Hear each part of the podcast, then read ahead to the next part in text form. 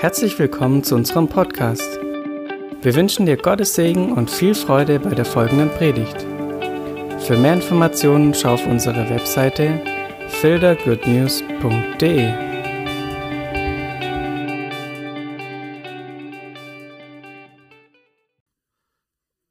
Ja, deswegen gehen wir direkt zur Predigt jetzt. Wuhu! Alles klar. Simon freut sich zu predigen. Ihr müsst da durch. Seid ihr fit? Alles klar. Heute ist Offenbarung Kapitel 17, 18, was? 5 dran. Gott sei Dank habe ich das Richtige vorbereitet. Genau, ihr dürft gleich erst die Folie machen und ich bin schon richtig gespannt und ich habe mir gedacht, und ich glaube, das kommt auch dazu, dass wir es ein bisschen umstellen, ist, dass dieses Offenbarung Kapitel 5 immer noch ein Kapitel ist, das voller Lobpreis ist und Anbetung und immer noch die Szene im Thronsaal beschreibt. Und das wäre ja dumm, wenn wir danach keine Zeit mehr hätten für Anbetung und Lobpreis. Ja, und ich glaube, dass uns das Offenbarung Kapitel 5 hilft, uns zu fokussieren auf das, was Gott vorbereitet hat, was Lobpreis ist, und auf was ganz Wunderschönes, nämlich auf unseren Jesus, der so schön ist, der so anbetungswürdig ist, der so besonders ist. Ich liebe ihn einfach so sehr. Und als ich die Predigt vorbereitet habe, habe ich gedacht, oh Mann, warum wissen wir nicht, wie schön er ist und wie wertvoll es ist, ihn anzubeten? Was für eine Ehre für uns. Okay, starten wir rein. Genau, wo ich mein Vorleser, da ist Mikro im Wolfgang. Bist bereit? Dann lesen wir einmal das Kapitel vor. Sprechermikro ist an, Marc. Genau. Und ich sah in der Rechten dessen, der auf dem Thron saß, ein Buch, innen und auf der Rückseite beschrieben, mit 7 Siegeln versiegelt.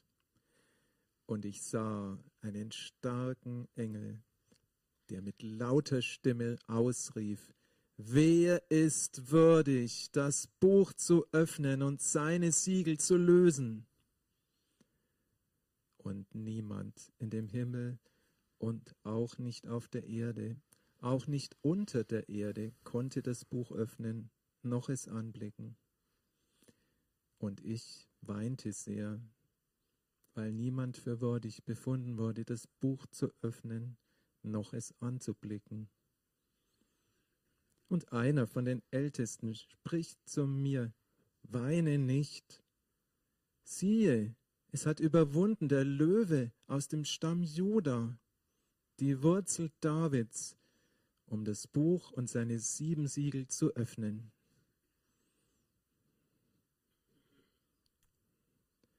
Und ich sah inmitten des Thrones und der 4 lebendigen Wesen und inmitten der Ältesten ein Lamm stehen, wie geschlachtet, das 7 Hörner und 7 Augen hatte.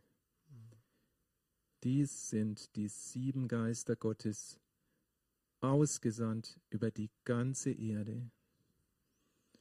Und es kam und nahm das Buch aus der Rechten dessen, der auf dem Thron saß.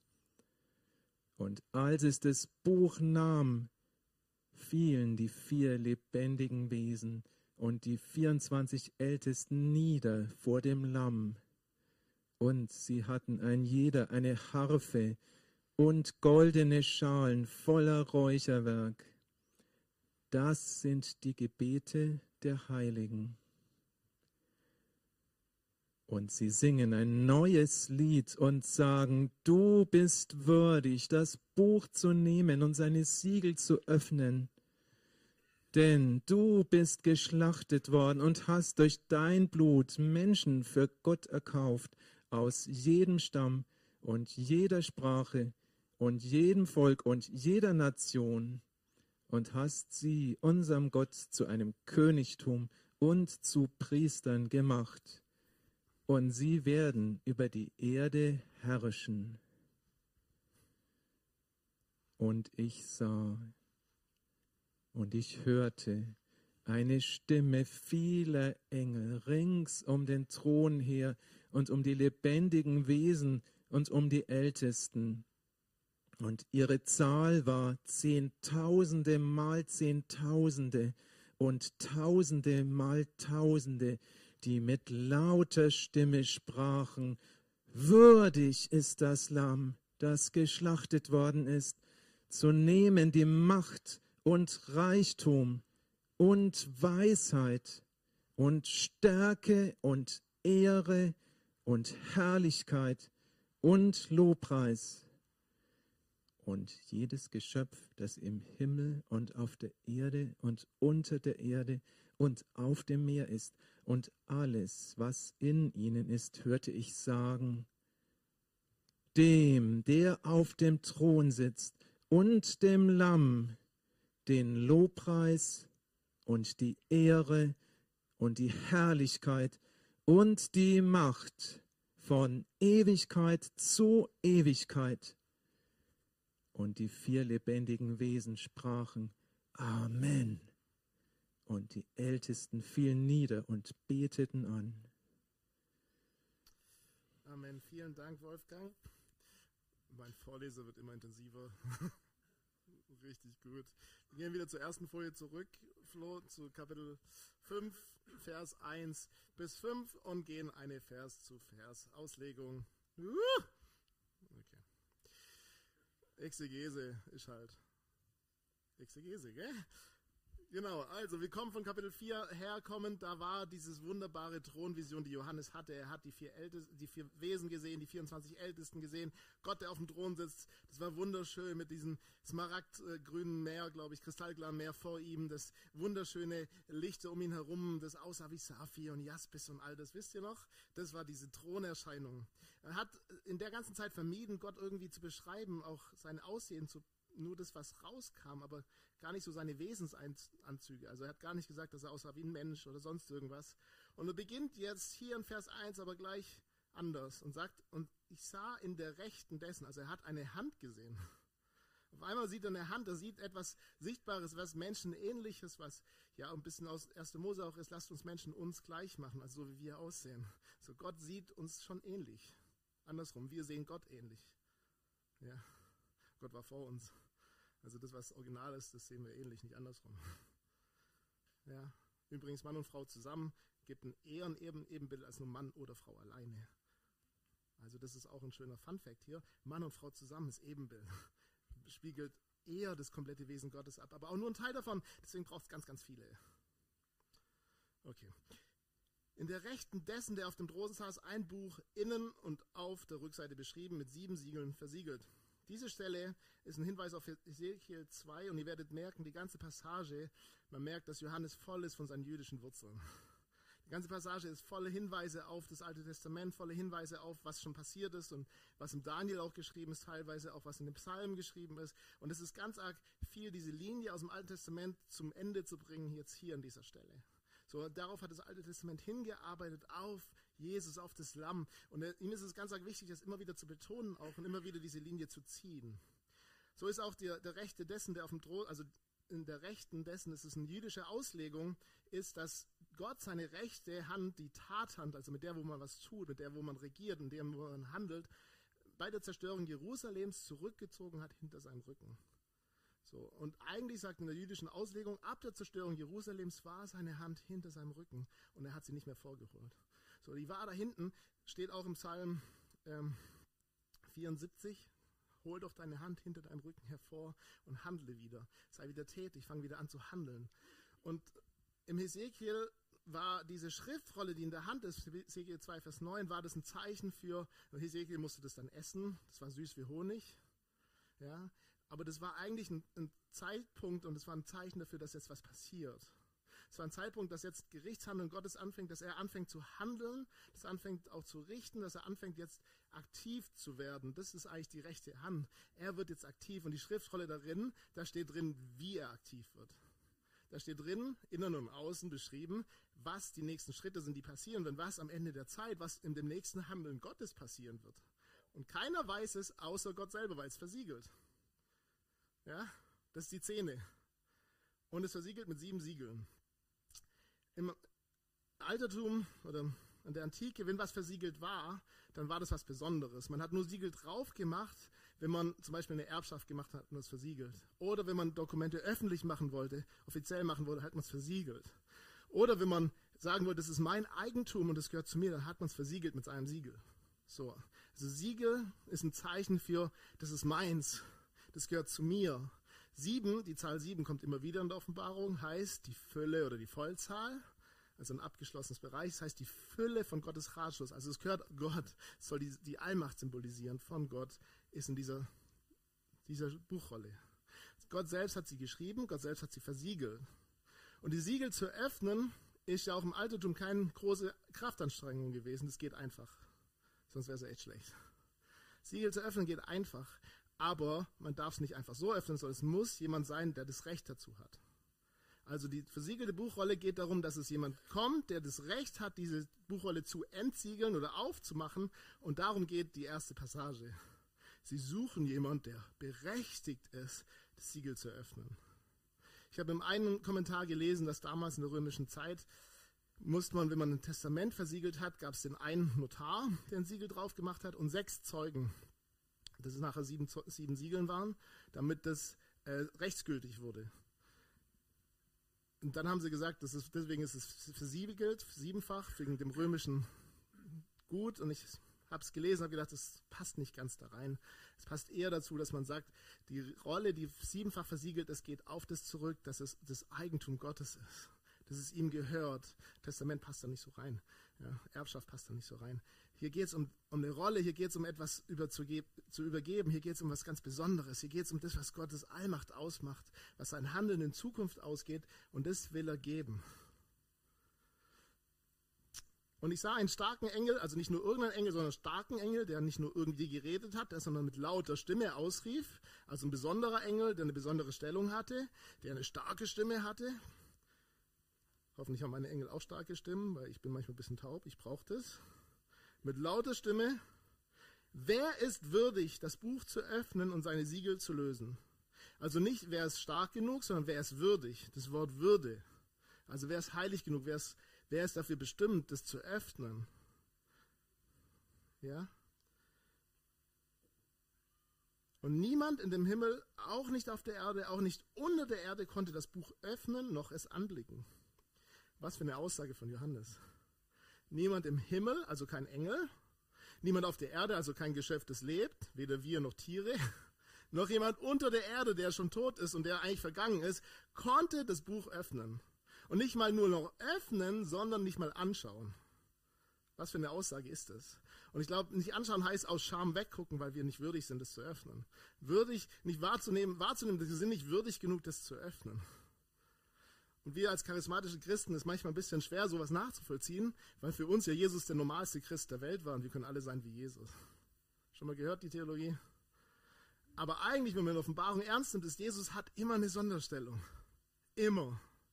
Und diese Stelle, Jesus hätte es nicht gebraucht, und von seinem Wesen her ist er auch nicht so auftreten und guck mich an und ich bin der Chef, so ist er nicht.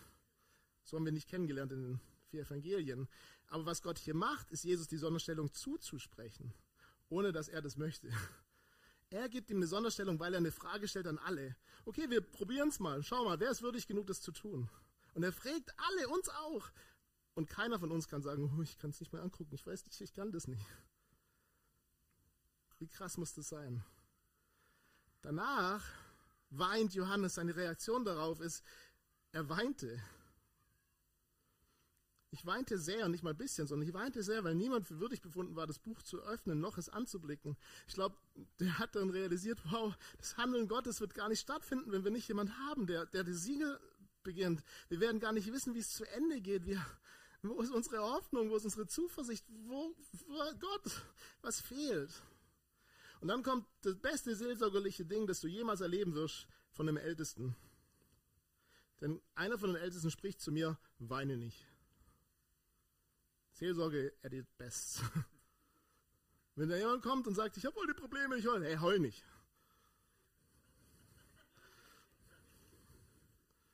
Richtig gut. Übernehme ich ab sofort auch. Oh, mir geht's so schlecht. Ey, chill mal. Lass dich nicht so runterziehen. Das bringt mir gar nichts jetzt. Der Älteste sagt zu ihm: Heul nicht! Weine nicht! Und der hat sehr geweint. Das war nicht nur ein bisschen, sondern er hat richtig geschluchzt und geheult. Und der Älteste sagt: Hey, chill mal. Heul mal nicht. Weil es hat überwunden, und da kommt jetzt der erste Part in der messianischen Riege, siehe, es hat überwunden, der Löwe aus dem Stamm Juda, die Wurzel Davids. Das Buch, um seine 7 Siegel zu öffnen. Überwunden, der Löwe aus dem Stamm Juda kommt aus dem 1. Mose. Ich weiß nicht, ob euch das geläufig ist. Als Jakob am Sterben war, hat er seine Söhne gesegnet. Und er hat über Juda ausgesprochen, du wirst sein wie ein Löwe, der nicht aufgeschreckt werden kann von seinen Brüdern.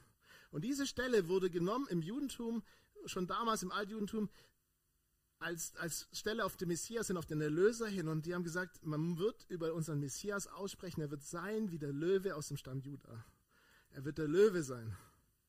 Genauso der andere, die Wurzel Davids, Jesaja 11, ist, oder der Spross Davids, der kommt immer wieder vor im Alten Testament, soll ein Hinweis sein, das kommt aus der Linie von David, aber es wird jemand sein, der David weit übertrifft, der aber eigentlich ein Nachkomme Davids ist. Deswegen ist das Neue Testament ja so drauf bedacht, dass sie immer wieder Jesus in die Linie von David reinsetzen. Immer wieder in Generationenfolge und er kommt aus dem Stamm Davids und so weiter und so fort. Das begegnet uns immer wieder.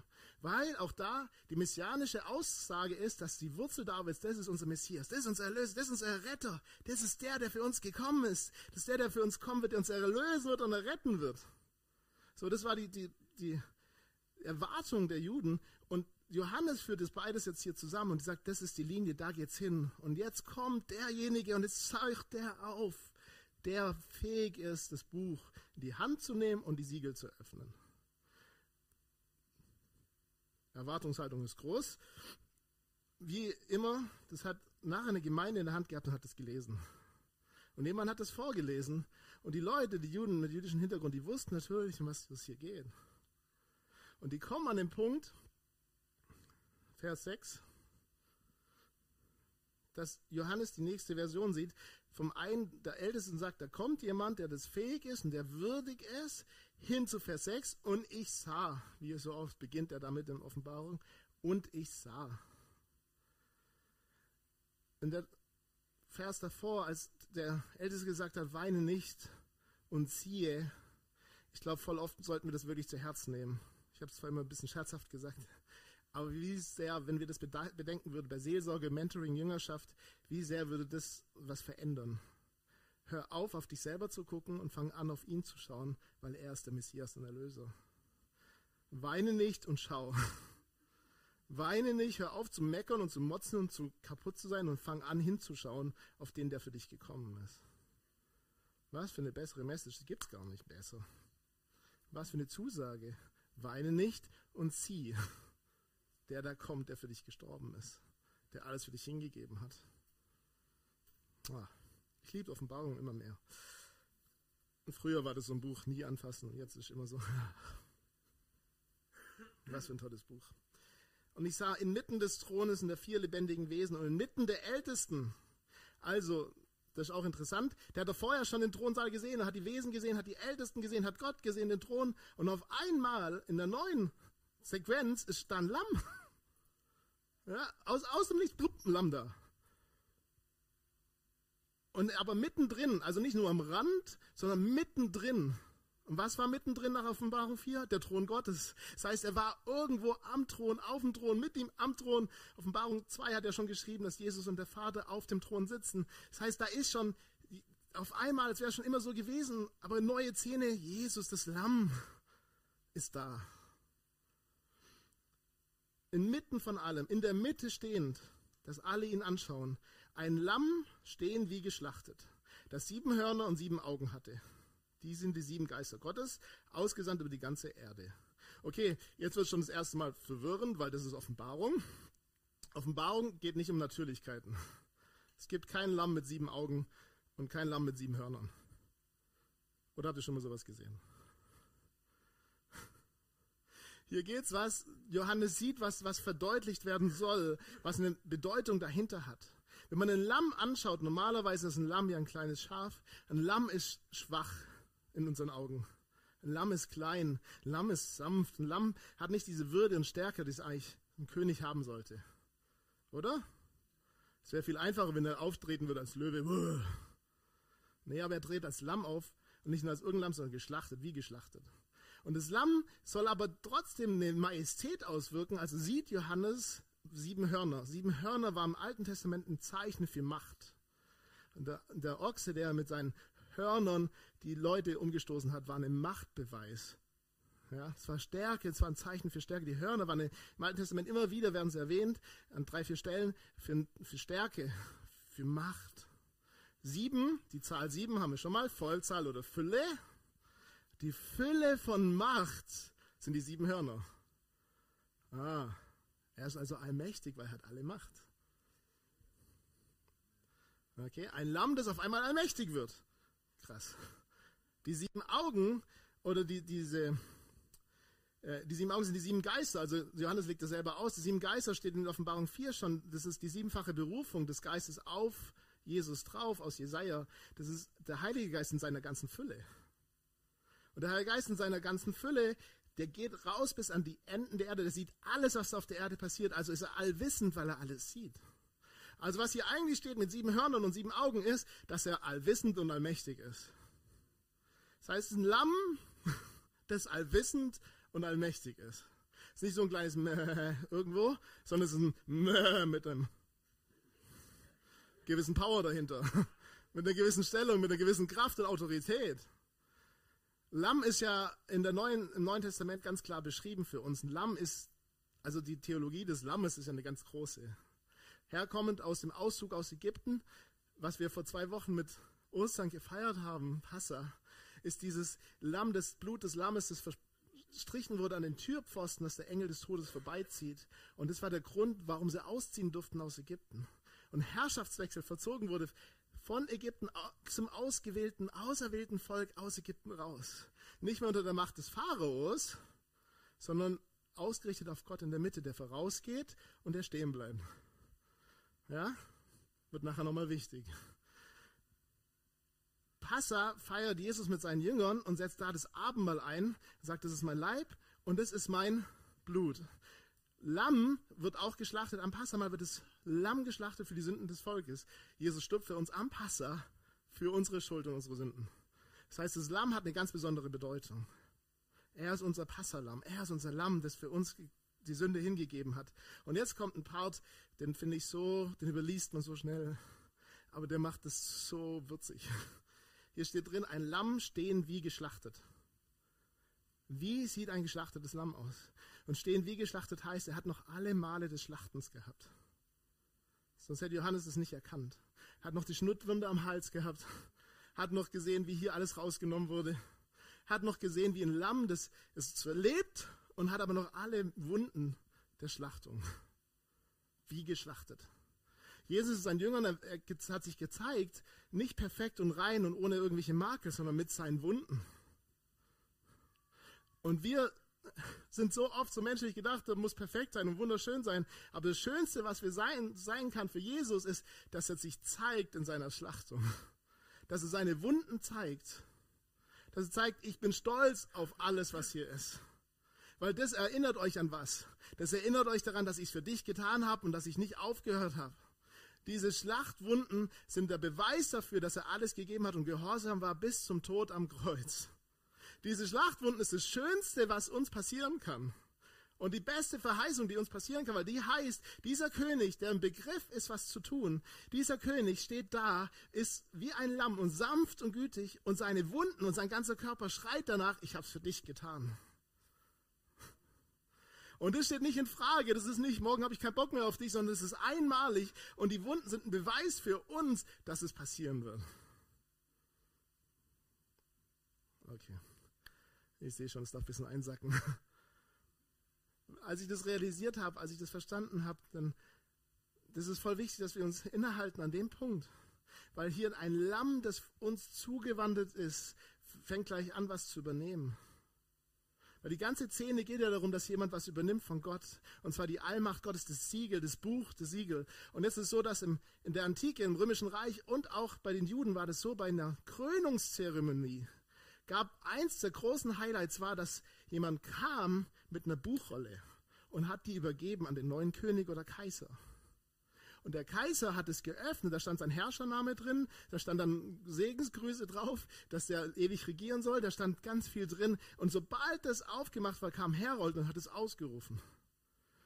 Und dann war es so, in dem Moment, wo das passiert ist, sind die Ersten, die da vorne standen, auf ihre Knien, haben angebetet, den Kaiser, und haben ihn gelobt. Dann ging es nach draußen, bis die draußen vor dem Tempel oder da, wo das passiert ist, sich hingeschmissen haben. Und dann ging es bis an die Enden seines Reiches, bis es verkündigt waren, alle.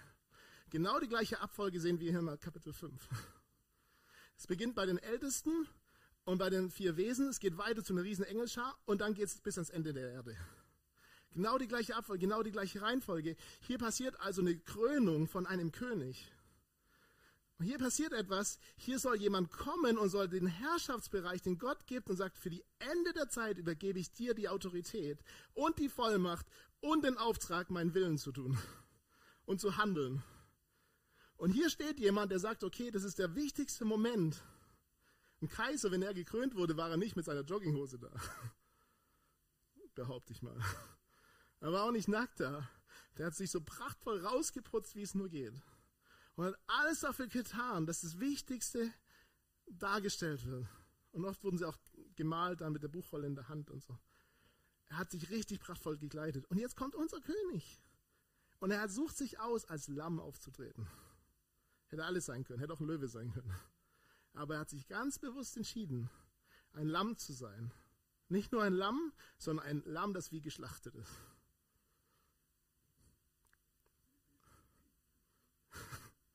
Da ist ein König, der sagt, ich komme und ich werd die Endzeit regieren und ich werde sein und ich werde richten, aber vergesst niemals, ich bin euer Erlöser. Und all meine Wunden bekennen das für dich, dass ich dich lieb habe. Das ist unser König. Okay? Und wenn wir das nicht verstehen, wird danach alles ziemlich hart, was Offenbarung noch bringt.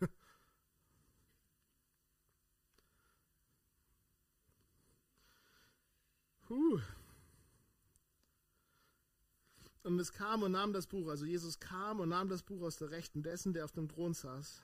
Und als er das Buch nahm, und das ist dieser Krönungsprozess, als er das Buch nahm, fielen die vier lebendigen Wesen und die 24 Ältesten nieder vor dem Lamm. Nicht vor Gott, der auf dem Thron sitzt, vor dem Lamm. Das Lamm wird auf einmal auf die gleiche Ebene wie Gott gestellt.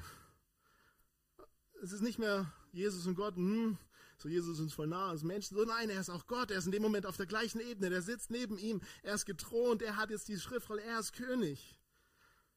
Und sie beten das Lamm an und jeder von ihnen hat eine Harfe und goldene Schalen voller Räucherwerk. Das sind die Gebete der Heiligen. Die Harfe symbolisiert diesen Wohlklang, Lobpreis, der im Alten Testament ja voll war. Gottesdienst war voll mit Harfe und Posaunen und Gesang. Und der Gottesdienst war auch voll und der Tempelweihe war auch voll mit der goldenen Schale. Also die steht auch in Mose drin, dass die Priester goldene Schalen mit Räucherwerk haben sollen. Genau das gleiche Liturgie oder die gleiche Gottesdienstablauf, wie wir heutzutage auch haben. Außer, dass wir keine goldenen Schalen mehr haben mit Weihrauch, wo ich sehr dankbar drüber bin. Ich finde, das riecht nicht so gut.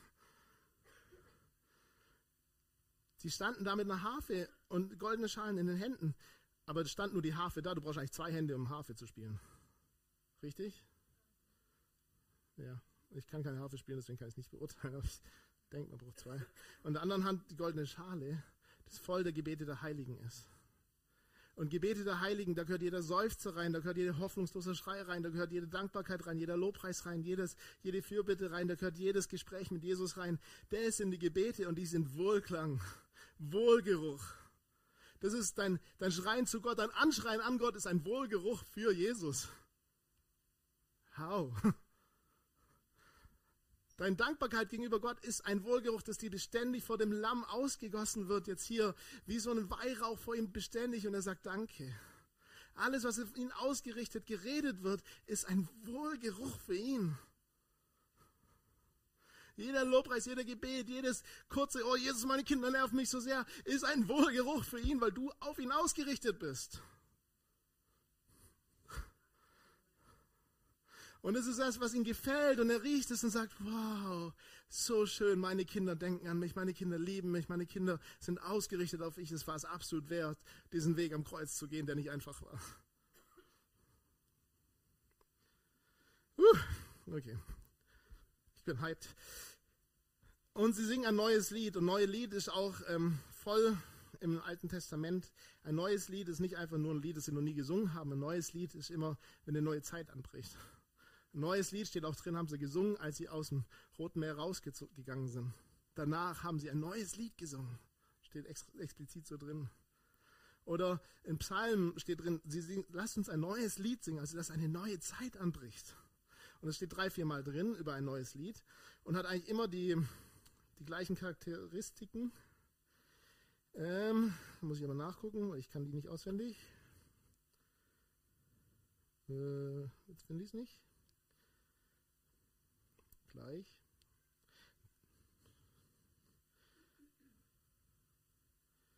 Warum habe ich das nicht?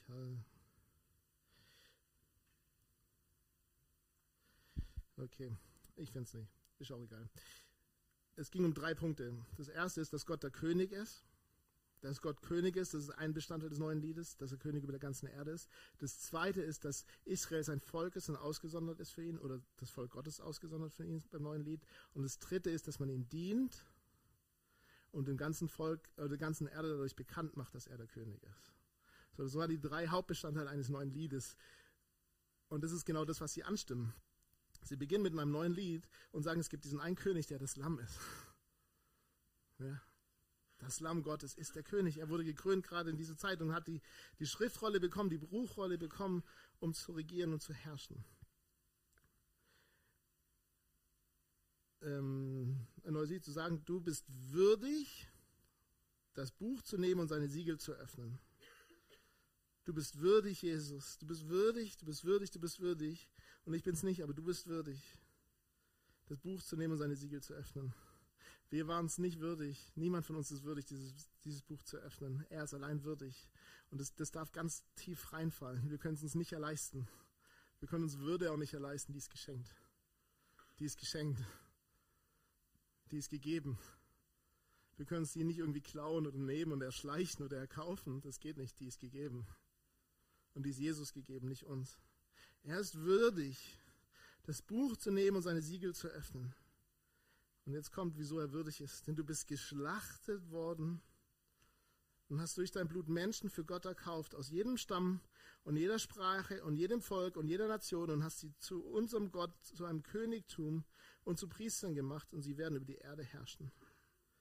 Er wurde geschlachtet, und sein Blut, das, was er gegeben hat für uns, hat uns erkauft oder losgekauft, aus jedem Stamm, jeder Sprache, jedem Volk, jeder Nation, um uns zum Gott, zu einem königlichen Priestertum zu machen. Offenbarung 1, Vers 6 kam das schon mal, dass wir Könige und Priester sein sollen. Und der Beisatz, der jetzt nur hier steht, ist, und sie werden über die Erde herrschen. Manche Übersetzungen übersetzen auch, und sie werden auf der Erde herrschen. Also je nachdem, welche Übersetzung man liest, über auf. Und das ist der spannende Punkt, ist, dass Gott uns erkauft. Er kauft uns los. Er hat was gezahlt, und zwar den größten Preis, den man bezahlen kann, ist sein eigenes Leben. Er hat den größten Preis bezahlt, den es gibt auf dieser Welt, sein Leben, sein Blut, für dich und für mich. Nicht, dass wir jetzt leben, wie wir wollen, sondern wir sind gekauft. Und wenn du gekauft wirst, gehst du von einer Sklaverei in die nächste Sklaverei, weil du bist gekauft. Richtig? Du hast da vorne her und jetzt hast du einen neuen Herr, sonst wärst du nicht zum Kaufen gewesen. Das ist das, was die Welt verneint. Bist du immer frei, und die Christen mit ihren ganzen Regeln, da bist du unfrei. Nee, du bist unfrei, wenn du ohne Jesus bist, und du bist unfrei, wenn du mit Jesus bist, aber Jesus macht dich zur Freiheit. Er entscheidet, dass du frei sein darfst. Ja. Wir werden erkauft und erlöst, freigekauft aus Ägypten, aus unserem Ägypten, aus der Herrschaft der Finsternis raus in das Reich seines Sohnes, des Lichts und der Liebe und so weiter und so fort. Wir sind nicht mehr Sklaven, sondern Kinder. Ja? Aber auch nur, weil Gott sagt, dass ich mich auf eure Ebene runterbegebe und euch zu Kindern mache. Eigentlich habe ich euch erkauft zu Sklaven und zu Dienern. Aber weil ich entscheide, als Jesus Christus, als Lamm, mich auf eure Ebene runterzubegeben und euch auf Augenhöhe zu begegnen, darf ich euch Kinder nennen und Söhne und Töchter. Freundinnen, die wissen, was mein Herz ist. Die wissen, was ich vorbereitet habe. Aber nicht, weil wir es verdient haben. Nicht, weil wir so toll uns verhalten haben. Ist allein seine Entscheidung gewesen. Aber es gibt Momente in unserem Leben, es gibt Momente auf dieser Welt, wo Jesus nicht auf Augenhöhe ist, sondern wo er wieder König ist. Und dann können wir nicht sagen, hey, komm wieder runter, sondern dann sagen wir, alles klar, ich erhebe dich und ich lobe dich und ich liebe dich. Weil deine Wege sind größer als meine Wege, dein Wille ist besser als mein Wille, du hast einen Plan, den ich nicht habe, du siehst was, was ich nicht sehe und ich vertraue dir. Auch wenn es weh tut, auch wenn es hart ist, auch wenn es schwer ist. Aber du bist König und ich bin's nicht. Du bist nicht ausgerichtet auf mich, ich bin ausgerichtet auf dich. Mein Leben dreht sich nicht um mich herum, du drehst dich nicht um mich, sondern ich drehe mich um dich. Er kauft uns als königliches Priestertum, das ausgesondert ist als Priestertum, ausgesondert hin zu ihrem Gott. Deswegen kann er den Beisatz sagen, und sie werden herrschen über die Erde, weil wenn wir ausgesondert sind und ausgerichtet sind auf ihn, dann werden wir nicht unseren eigenen Willen durchdrücken, sondern werden wir seinen Willen durchbringen. Und dieser kleine Beisatz, der hier steht, dieser Lobpreis, das dürfen wir neu verstehen, wenn wir erkauft und erlöst sind und in ein neues Volk hineinkommen. Wir sind rausgekauft aus jeder Sprache und Volk und Nation. Wir haben eine neue Nation, eine himmlische Bürgschaft. Ja, das ist wieder Grieche, Deutscher, Franzose, Schwabe, Badenzer, Belgier. Die brauchen viel Gnade von mir. Oder Argentinier, die brauchen auch ganz neue Gnade von mir. Als Franzose, das sitzt tief. Wir sind alle ein Leib auf einmal. Wir sind alle, haben eine Sprache und eine Denkweise und eine Ausrichtung. Und das ist nicht mehr auf mich bedacht, sondern auf ihn bedacht. Und es geht nicht mehr darum, dass ich groß rauskomme und meine Nation groß rauskommt, sondern dass er groß rauskommt.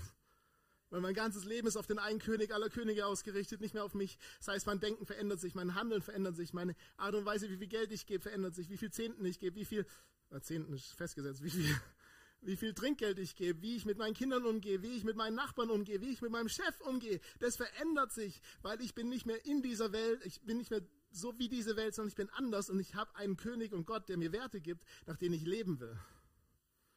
Das heißt, ich meckere nicht über Regierung, ich bete für sie. Ich flüchte nicht vor Regierung, weil sie irgendwas kaputt macht, sondern ich fange an, mehr für sie zu beten, damit sie erreicht wird.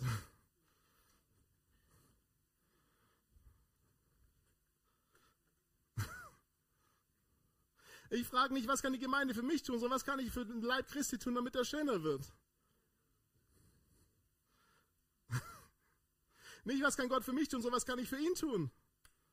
Nicht, wie viel Segen kriege ich von Gott raus und wie viel Heilung und so und ich bin enttäuscht, wenn es nicht passiert, sondern hey Gott, was kann ich heute für dich tun? Wo kann mein Herz dir heute dienen und dir heute Lobpreis geben und dich heute verherrlichen?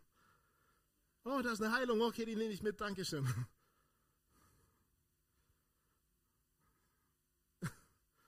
Und da gibt es 1000 Bücher, die uns sagen, wie du mehr Kraft Gottes bekommst und wie du mehr in den Salbungen lebst und bla bla bla bla bla.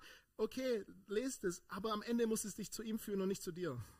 Wenn du im Mittelpunkt bist von jeder Theologie, dann ist es eine falsche Theologie, weil es nicht mehr um Gott. Ja, hier geht es um unseren König, ausgerichtet auf unser Lamm, das geschlachtet ist.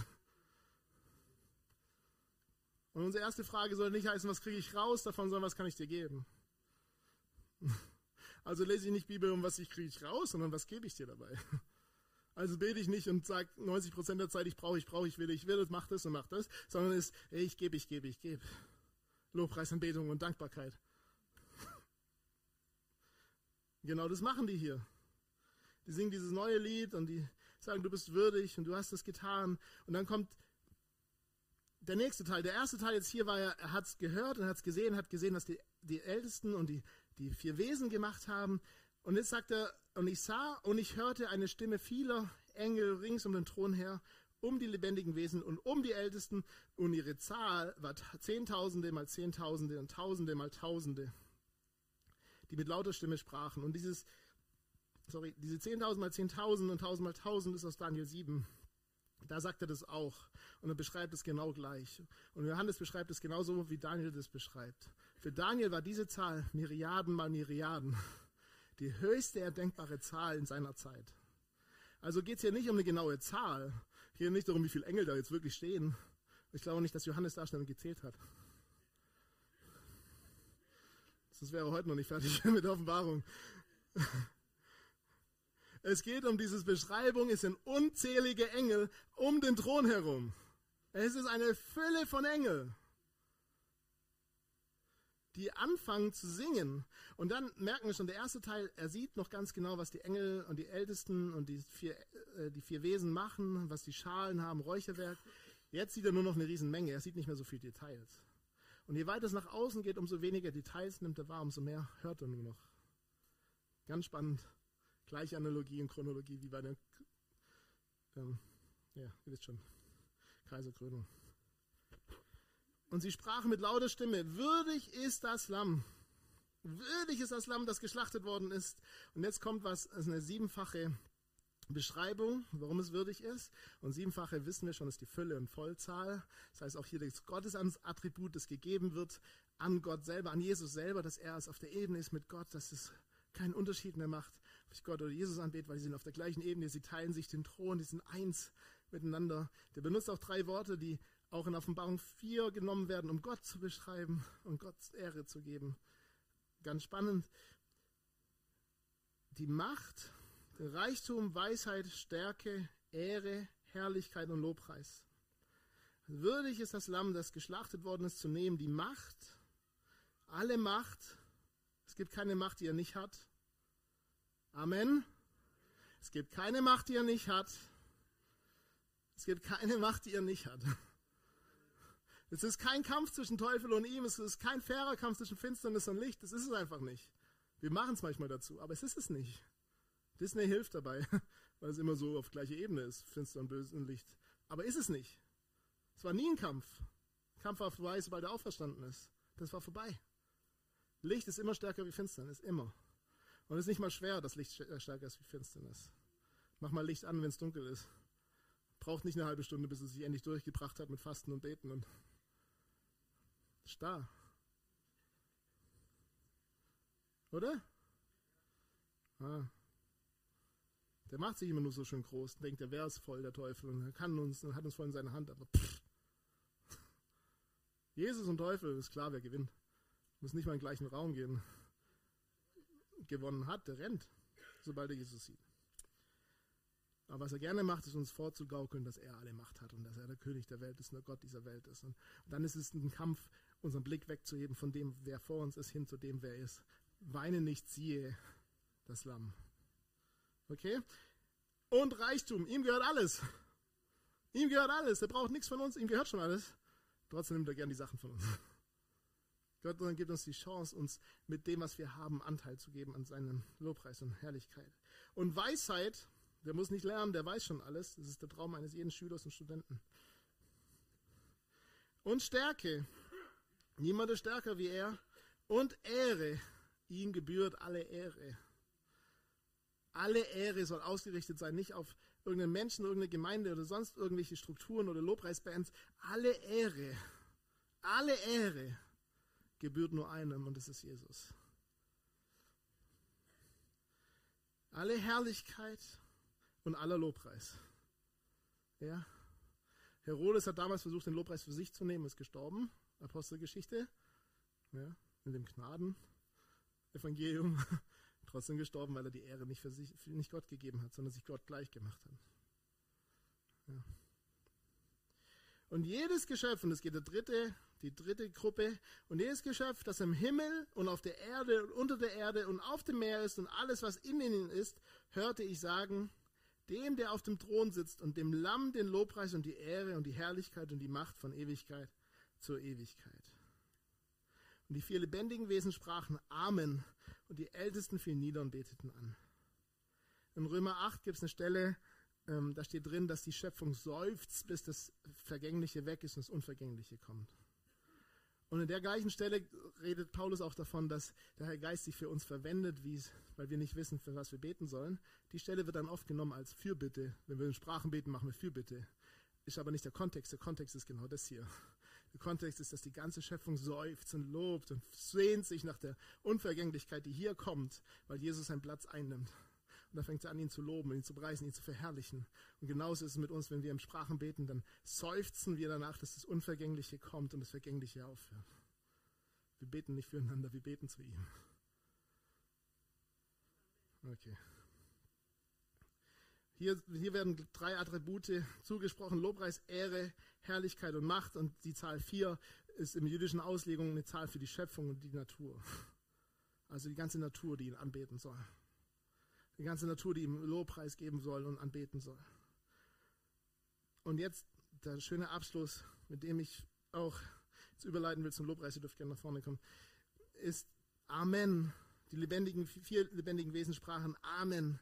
Und die Ältesten fielen nieder und beteten an. Das ganze Kapitel war voll mit dem, es geht um Jesus, der gekommen ist, diese Buchrolle zu öffnen. Und jetzt, ab jetzt wird es spannend in der Auslegung, weil jetzt öffnet er das, jetzt kommen die Zornschalen, jetzt kommen die Posaunen, jetzt kommen die Siegel. Bevor wir das da reingucken, ab Offenbarung 6, wo es schwer wird, auch in der Auslegung, Gott sei Dank, sind wir erst bei Offenbarung 5, gibt es diesen Moment der Anbetung und des Lobpreises und der Intimität, die Jesus mit uns hat. Diese Sicht, die wir haben im Himmel, was es bedeutet, dass das Lamm, das aussieht wie geschlachtet, für uns gestorben ist. Seine Wunden, die uns bezeugen, dass er wunderschön ist, dass er für uns hingegeben hat, dass er uns lieb hat und dass er alles dafür tut, um Gemeinschaft mit uns zu haben. Und wir, die jetzt darauf antworten dürfen mit was ganz Einfachem, nicht mit, yeah, segne mich, segne, nein. Mit, ich liebe dich und ich erhebe dich und ich preise dich und ich verherrliche dich. Das muss unsere Antwort sein auf seine Hingabe. Alles andere wäre es nicht würdig. Alles andere würde ihm nicht die Ehre geben, die ihm eigentlich gebührt. Und dann ist es egal, hier steht nicht drin, die Ältesten haben sich danach gefühlt oder die Ältesten haben genug gebetet oder die Ältesten haben gerade Abendmahl genommen. Steht auch nicht drin, dass die Engel drumherum gerade gedacht haben, es wäre eine gute Zeit, jetzt geht es mir gut genug. Oder es ist gerade eine schlechte Zeit, mir geht es eigentlich schlecht. Es ist egal, wie es uns geht. Wenn wir nicht anbeten, dann beten wir nicht an und das ist ein Problem. Hier ist ein Lamm, das für uns gestorben ist, das sich hingegeben hat. Und wir dürfen, egal wie es uns geht, egal was uns bewegt, egal was uns beschäftigt, ihn einfach anbeten. Und glaub mir, ich weiß, es ist schwer. Ich kenne das aus meinem Leben. Da kommen so viele, aber ich fühle mich nicht und ich, das ist nicht gut und das funktioniert nicht. Aber lass uns doch einfach mal eine Zeit nehmen, wo wir ihn nur anbeten. Wo es nicht darum geht, was Gott für dich tun kann. Einfach nur mal, was kann ich Gott geben heute Morgen? Und du wirst sehen, wenn wir das tun, dann fängt an, sein Blick sich auf uns überzuwälzen. Wir fangen an, seinen Blick zu haben auf die Dinge, die nicht laufen bei uns in unserem Leben. Und dann verändert sich viel. Die Situation verändert sich nicht, aber wir verändern uns auf die Situation hin. Und dadurch verändern sich die Situationen am Ende. Aber lass uns diesen Blick nie verlieren. Es geht um ihn und ihn anschauen, ihn anbeten, ihn loben, ihn lieben. Ihn lieben, egal was in mir schreit. Nee, du kannst ihn gerade nicht lieben. Und ich kenne das gut. Ich habe nicht genug gebetet, nicht genug Bibel gelesen, aber ist egal, ich liebe ihn einfach jetzt heute Morgen. Benni schon ein Startlöchchen, der will was ergänzen. Und danach würde ich sagen, haben wir einfach eine Anbetungszeit noch zusammen, eine Lobpreiszeit. Und ich bin gespannt, was Gott noch dann tut.